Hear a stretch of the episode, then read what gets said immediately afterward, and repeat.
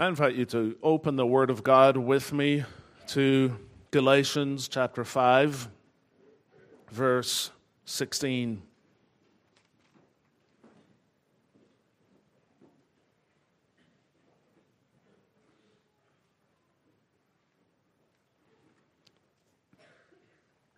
Galatians 5, verse 16 to 6, verse 10.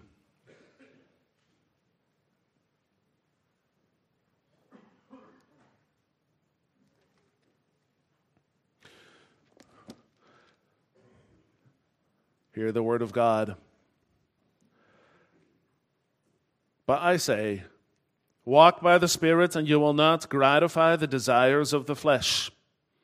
For the desires of the flesh are against the Spirit, and the desires of the Spirit are against the flesh, for these are opposed to each other, to keep you from doing the things you want to do. But if you are led by the Spirit, you are not under the law. Now, the works of the flesh are evident sexual immorality, impurity, sensuality, idolatry, sorcery, enmity, strife, jealousy, fits of anger, rivalries, dissensions, divisions, envy, drunkenness, orgies, and things like these. I warn you, as I warned you before, that those who do such things will not inherit the kingdom of God. But the fruit of the Spirit is love, joy, peace, patience, kindness, goodness, faithfulness, gentleness, self control. Against such things there is no law. And those who belong to Christ Jesus have crucified the flesh with its passions and desires. If we live by the Spirit, let us also keep in step with the Spirit. Let us not become conceited, provoking one another, envying one another. Brothers, if anyone is caught in any transgression, you who are spiritual should restore him in a spirit of gentleness. Keep watch on yourself, lest you too be tempted. Bear one another's burdens, and so fulfill the law of Christ. For if anyone thinks he is something when he is nothing, he deceives himself. But let each one test his own work, and then his reason to boast will be in himself alone and not in his neighbor. For each will have to bear his own load. Let the one who is taught the word share all good things with the one who teaches. Do not be deceived. God is not mocked. For whatever one sows, that he will also reap. For the one who sows to his own flesh will from the flesh reap corruption but the one who sows to the Spirit will from the Spirit reap eternal life. And let us not grow weary of doing good, for in due season we will reap if we do not give up. So then, as we have opportunity, let us do good to everyone, and especially to those who are of the household of faith. Our text this morning is verses 6 through 8. Let the one who was taught the word share all good things with the one who teaches. Do not be deceived. God is not mocked. For whatever one sows, that will he also reap. For the one who sows to his own flesh will from the flesh reap corruption, but the one who sows to the Spirit will from the Spirit reap eternal life.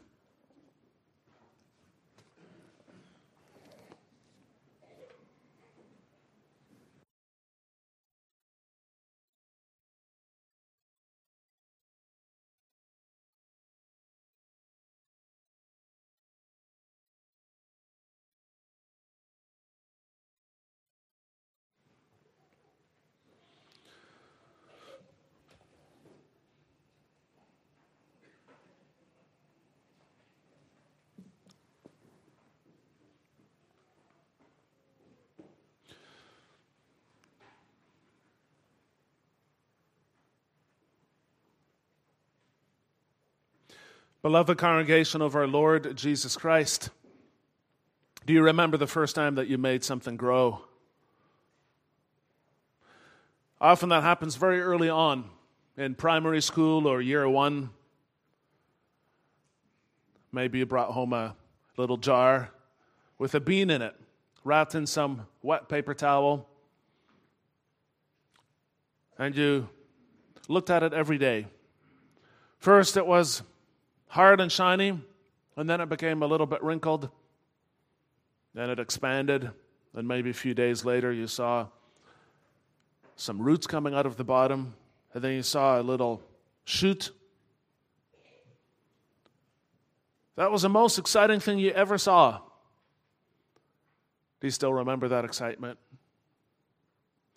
But it's also mysterious. You don't really know what's happening. It was a little bit like getting a present on your birthday. You know that there's a box, you don't really know what's in it. It's the potential for all sorts of things. This morning, we're looking at another text from Galatians, and we, we encounter that same sense of mystery and also that same sense of promise. But the only difference is that it takes place on a much larger scale the scale of our entire life. The Apostle Paul writes Do not be deceived. God is not mocked. For whatever one sows, that he will also reap. And that is the key verse, and that will also form the basis of our uh, point of departure as we explore this text together this morning.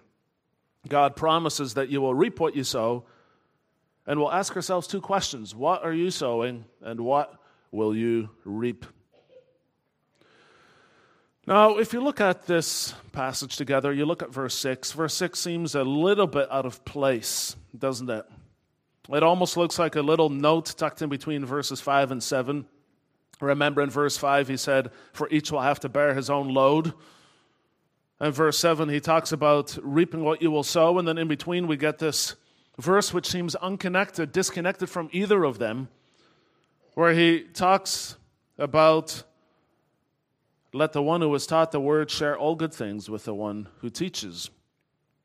But actually, as we'll see, it it does um, transition nicely into what follows, and it prepares us in a way, it gives us the right mindset to deal with the rather confronting things that Paul is going to be saying to us. So, if we focus on verse 6 first, one of the things that it conveys to us is that God's word is immensely valuable. It is a means by which He speaks to us, and God values His word. He loves His word. Through His word, He warns us of the consequences of sin, but he also holds out the hope of the gospel. In other words, the very things that happen in verses 7 and 8. But one, one question that we should consider is do we value God's word as much as he does? How we regard God's word says a lot about our heart.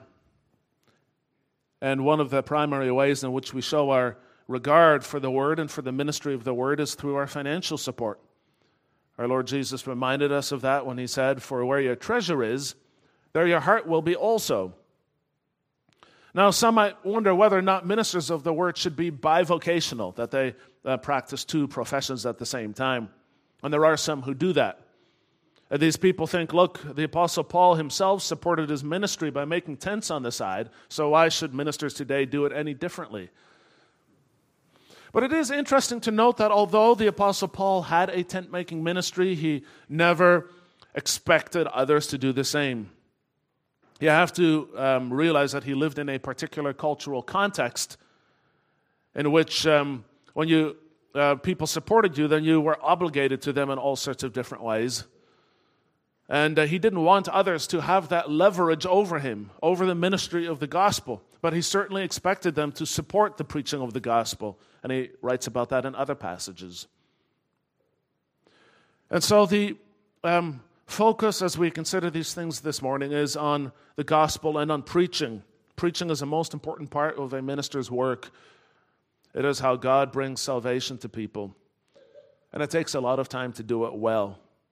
And that is good because Scripture is an inexhaustible mine of treasures. And, and the work of preaching is hard work, but it is beautiful work. And you cannot be in the workforce and spend that sort of time on, on the ministry of the word at the same time. That's why Scripture commands us to support the ministry of the gospel. Main means of support for the ministry of the gospel is financial. But there are other ways to support it as well. John Calvin wrote If the word be truly esteemed, its ministers will always receive kind and honorable treatment. So that expands to other areas as well. And uh, we're thinking about our youth here. Our youth can show support for the ministry of the gospel by being properly prepared for catechism, for example. They can show support by interacting respectfully with the teacher and with their fellow students and not talking out of turn. Maybe they cannot support the ministry financially yet, but they can in those other ways.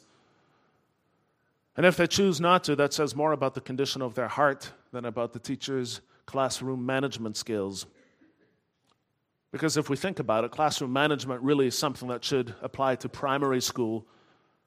It should not be an issue anymore once children become older. Then they should voluntarily cooperate. And if they don't, it's because we collectively, as church community, set the bar too low with our expectations. But let's think for a moment now about, we're thinking about the ministry of the word and about um, supporting it. But what what should our attitude be when we consider these things? And verse 6 gives us a clue. It says, Let the, let the one who has taught the word share all good things with the one who teaches. And that word share is key here. It's not about putting the minister on a pedestal, it is about sharing together what the Lord has given us. That implies a relationship which is not primarily financial, but it is a form of fellowship in, in the much more meaningful work of the gospel. And actually, that word share also points us to Jesus Christ, who shared himself with us, who had fellowship with us in the fullest possible sense of the word, so that he could take that gospel and destroy the works of the devil in our lives. It is a mutual partnership in the gospel. So, verse 6 has this warmth in it. It is this, this background of mutual care between the minister and the congregation where they together share this great thing that God has given us in the gospel. They show this care to each other, this fellowship through living out of the gospel together. And now you see why verse 6 came before verse 7. It makes a lot of sense when you look at it from that perspective because in verse 6, Paul is essentially telling them to take the gospel seriously he says, take it seriously, show it through your financial support. And then he goes on to talk about sowing and reaping. So you could argue that supporting the gospel and working with it in your life is a form of sowing to the Spirit. But now, what does he mean with sowing? He explains that in verses 7 and 8. So, the basic principle here in verse, verse 7 is that God is not mocked. In other words, do not think that you can ignore the basic realities of life. God has created this world with certain laws. Those laws uh, run, run the universe, really. The law of gravity, for example, holds everything together. Um, the laws of physics, Many of you who um, have just studied this in, in year 11 and 12 would, would know about that. Those are all laws that God put into place. And just like there are laws in the physical world, there are also laws in the moral world. There are spiritual laws at work that are just as fixed as the law of gravity. And one of them is the law that whatever one sows, that he will also reap. To ignore that to live as if that does not apply to you is actually a form of mocking God, even if you don't use words, because He was the one who put that law into place to begin with. So by ignoring it, you are mocking Him. So, what, what does he mean when he says, whatever one sows, that he will also reap? Some people think that it means what goes around comes around. Have you ever heard that saying? What goes around comes around.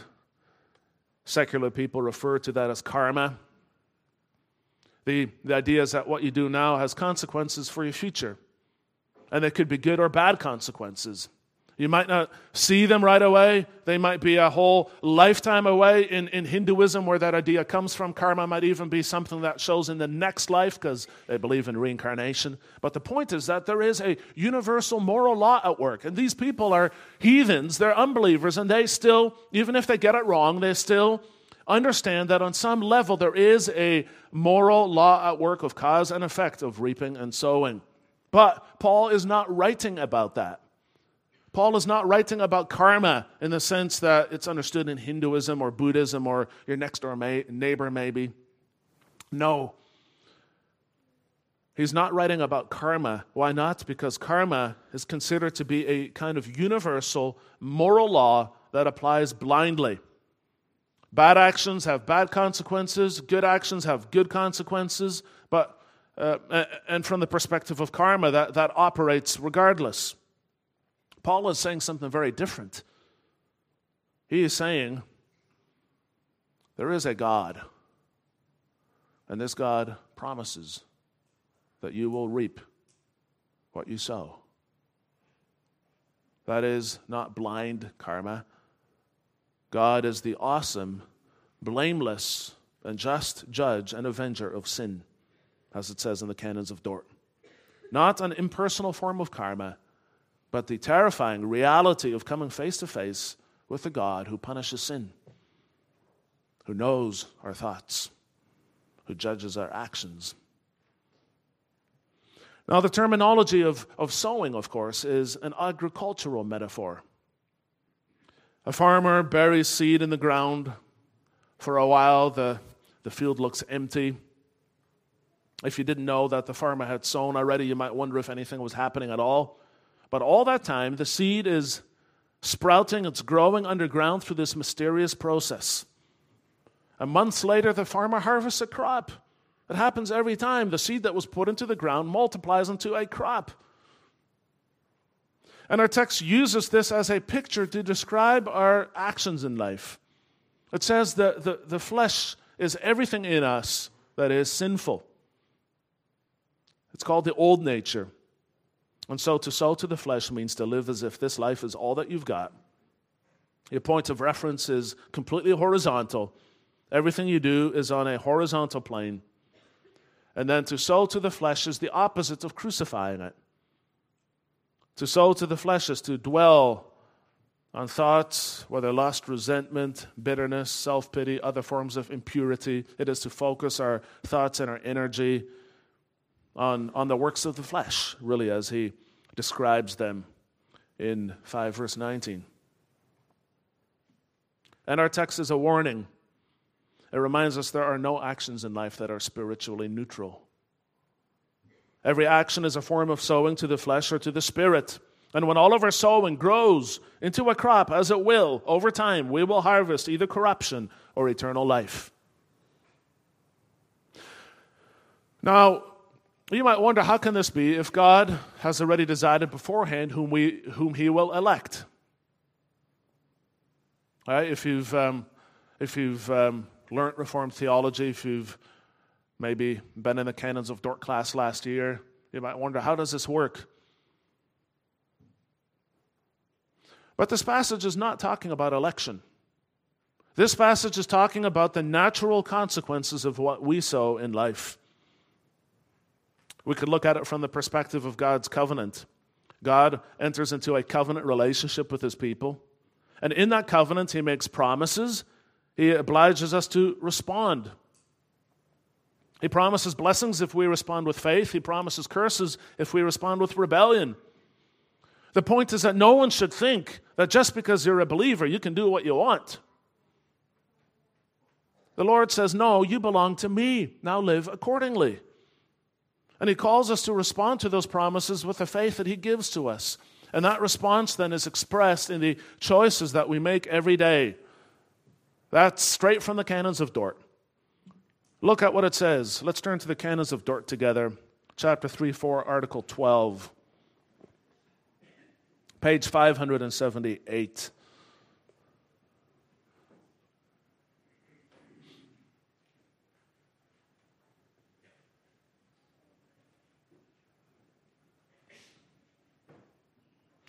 Look at page 578.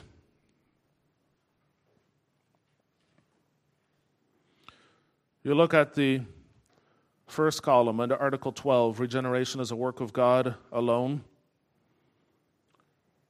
And it talks about conversion and about regeneration and uh, how God transforms us. And then midway through, it says, It is, regeneration is, however, clearly a supernatural, most powerful, and at the same time, most delightful, marvelous, mysterious, and inexpressible work. According to Scripture, inspired by the author of this work, regeneration is not inferior in power to creation or the raising of the dead. And now look at this. Hence, all those in whose hearts God works in this amazing way are certainly, unfailingly, and effectually regenerated and do actually believe. And then the will, so renewed, is not only acted upon and moved by God, but acted upon by God. The will itself also acts. Therefore, man himself is rightly said to believe and to repent through the grace that he has received. So, look at what this says. It says, God has made, if you have faith, if you're a believer, God has made you spiritually alive. He acts on your will, and then He calls you to respond by making wise choices. To respond to the promises that He makes by sowing to the Spirit. Everything we do is a form of sowing that will lead to a certain harvest. Or to put it differently, choices have consequences. And, and we see that all around us, don't we? We see that choices have consequences. And the Bible makes that point in many different places as well. One example comes from Proverbs 1, verse 29 to 31. Here, wisdom is personified, and it, it, she speaks, wisdom speaks about people who made bad choices. And it says, because they hated knowledge and did not choose, interesting word, they did not choose the fear of the Lord, would have none of my counsel and despised all my reproof. Therefore, they shall eat the fruit of their way and have their fill of their own devices. In other words, if you sow foolishness, you will reap destruction.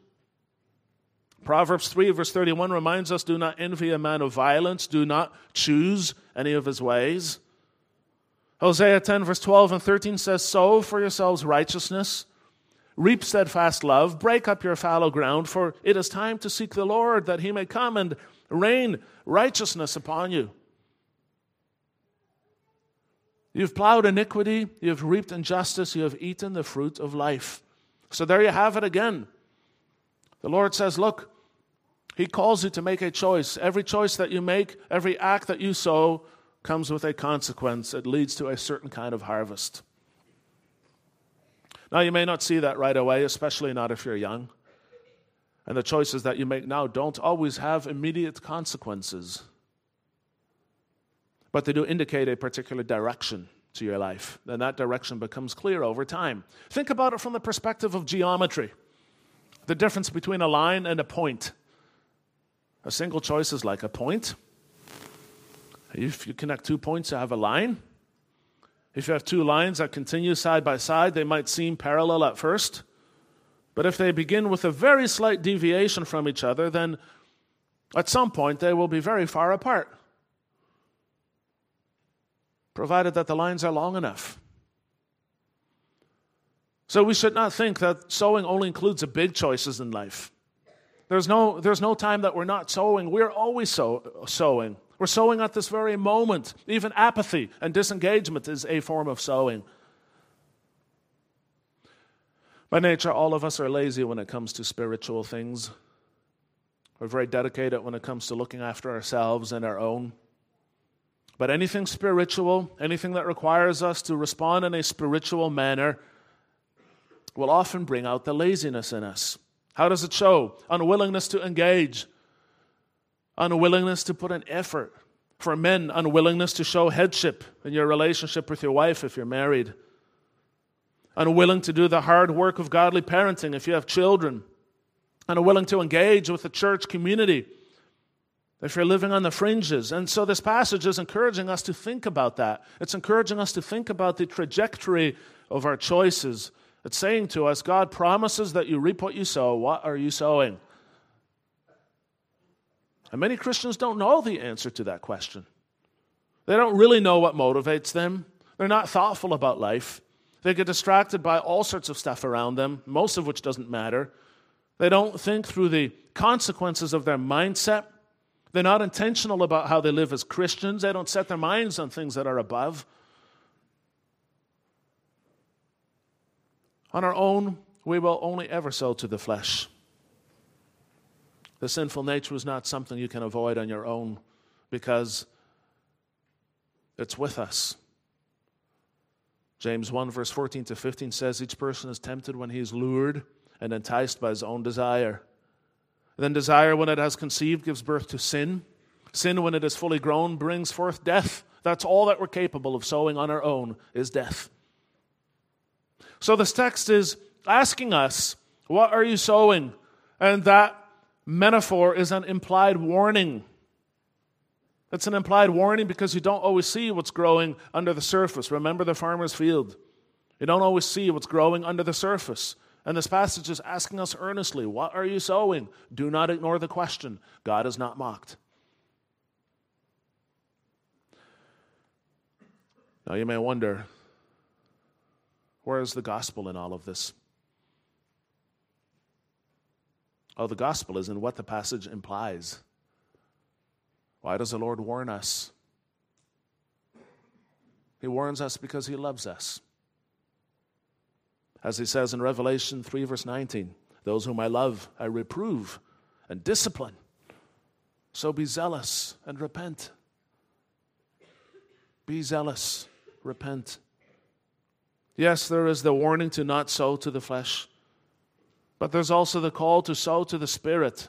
And that implies that the Lord really wants to dwell with us. You think about that. The Lord, the living God, really wants to dwell with us. This is a glorious reality. It is a promise to you. The one who sows to the Spirit will from the Spirit reap eternal life. God's promise to us as people. God revealed Christ as Savior because he wants to save his people.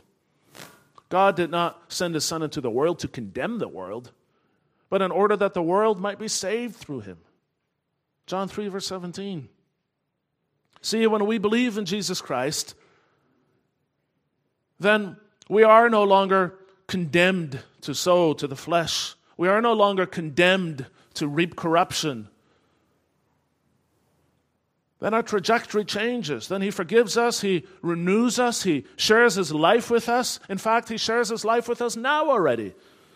As it says in Psalm 36, verse 9, For with you is the fountain of life, in your light do we see light.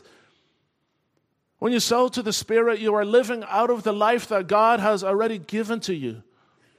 It's like he says in Colossians 3, verse 1 and 2 If you have been raised with Christ, seek the things that are above, where Christ is seated at the right hand of God. Set your mind on things that are above, not on things that are on earth.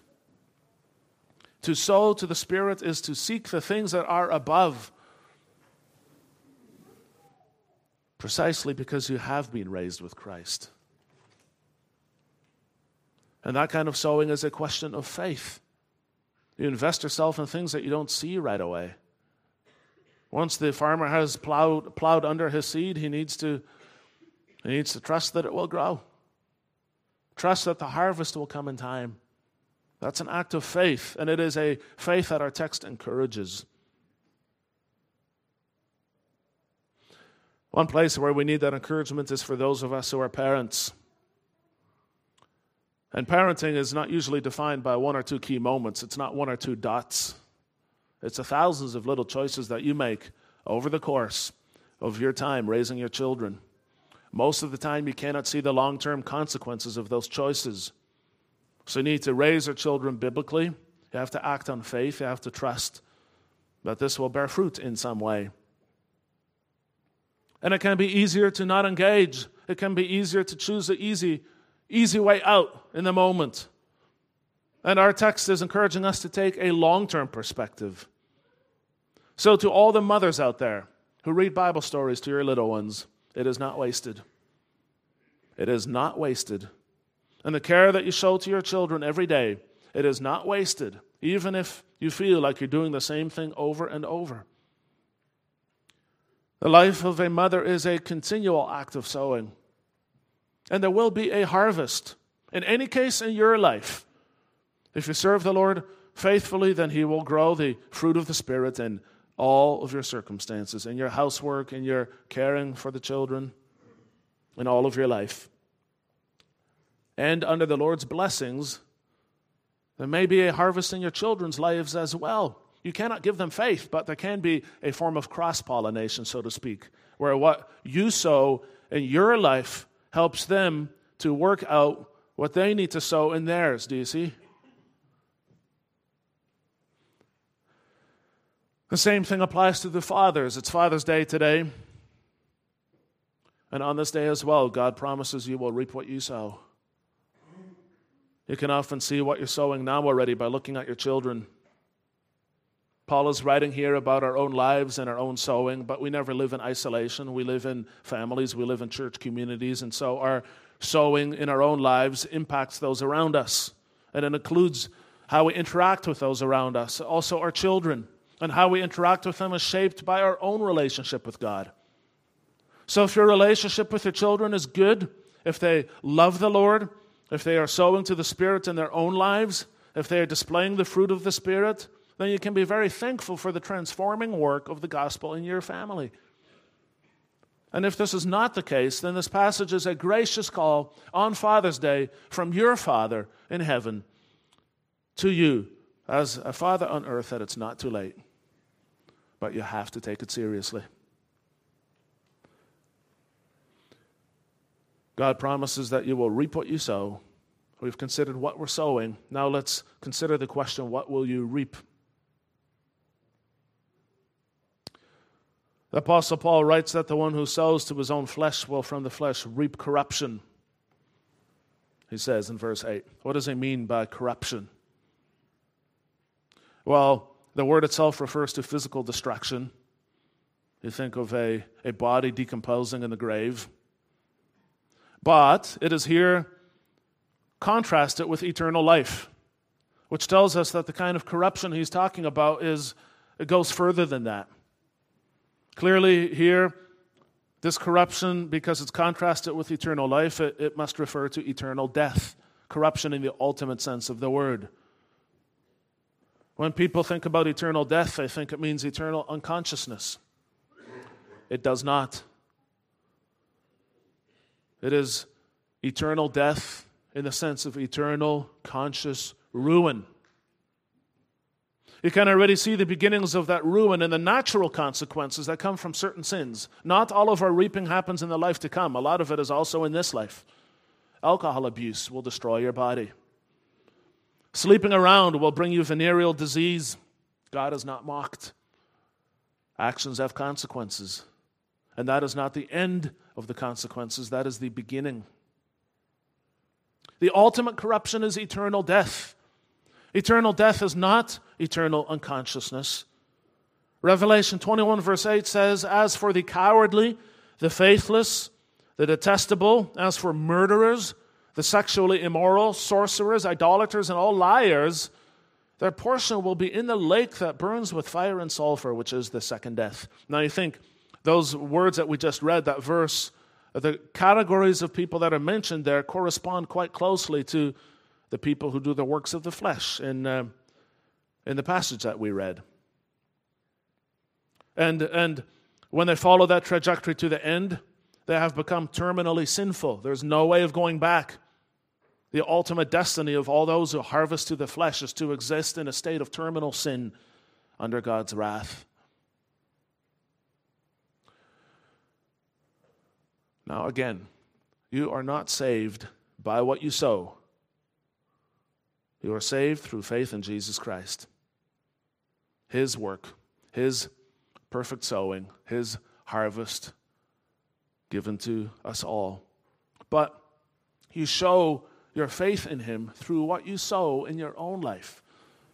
And if you sow to the flesh, how can there be faith? If someone sows a field full of capeweed, how can they realistically expect to harvest wheat later on? It doesn't work that way. We know that. If you sow to the works of the flesh, you cannot expect to harvest the fruit of the Spirit. If you sow drunkenness, promiscuity, pornography, gambling, grumbling, vindictiveness, bitterness, spite, rage, anger. You cannot expect to harvest something totally different. And the really strange part is that sometimes we do. And we think that just because we grew up in the church, that makes us a Christian. You know what? Growing up in church does not make you a Christian just as much as flying in an airplane does not make you a pilot. It does not work that way. We know that, but we keep on deluding ourselves. That's why he says, Do not be deceived. Do not be deceived because we deceive ourselves all the time. But again, that promise the one who sows to the Spirit will from the Spirit reap eternal life. Those who reap eternal life do so because they sow to the Spirit. It is a harvest that has been enabled by God Himself. As he says in Hosea 14, verse 5 through 7, I will be like the dew to Israel. And you know, you need, you need dew and rain to make things grow, right? I will be, I will be, he says, like the dew to Israel, his people. He, Israel, shall blossom like the lily. He shall take root like the trees of Lebanon. His shoots shall spread out. His beauty shall be like the olive, his fragrance like Lebanon. They shall return and dwell beneath my shadow. They shall flourish like the grain. They shall blossom like the vine. Their fame shall be like the wine of Lebanon. That's Hosea 14, verse 5 through 7. And God shows us there that the fruit that our lives produce ultimately come out of our relationship with Him. Eternal life is eternal fellowship with God, the, the fellowship that all believers have with Him now already. It's like our Lord said in John 3, verse 36 Whoever believes in the Son has eternal life. If you believe in Jesus Christ for the forgiveness of your sins, if you commit your life to Him wholeheartedly, you have life with Him now at this very moment. You have fellowship, you have communion, you can reap to the Spirit. You are enabled to sow to the Spirit, I mean. Every time that you make a choice that reflects that relationship with God, you are sowing to the Spirit. You are placing your trust in God in this particular area of your life by sowing to the Spirit. And the more you trust God, the more He rewards your trust. The Lord cannot reward our trust if we don't trust in Him. That makes sense, doesn't it? The Lord cannot reward our trust if we don't trust in Him. But the more we trust in Him, the more He rewards our trust. Or to put it differently, if you sow to the Spirit, you will reap eternal life. You will enjoy eternal life with God in all of its fullness. Life that begins now already, life that comes to full harvest in the future. If you belong to Christ, you are already an heir to that life. As it says in Galatians 3, verse 29, if you are Christ's, then you are Abraham's offspring, heirs according to the promise. Or Galatians 4, verse 7, you are no longer a slave, but a son and if a son, then an heir through God. You have the covenant promises, you have the promise of eternal life. Now you need to believe, respond to that accordingly.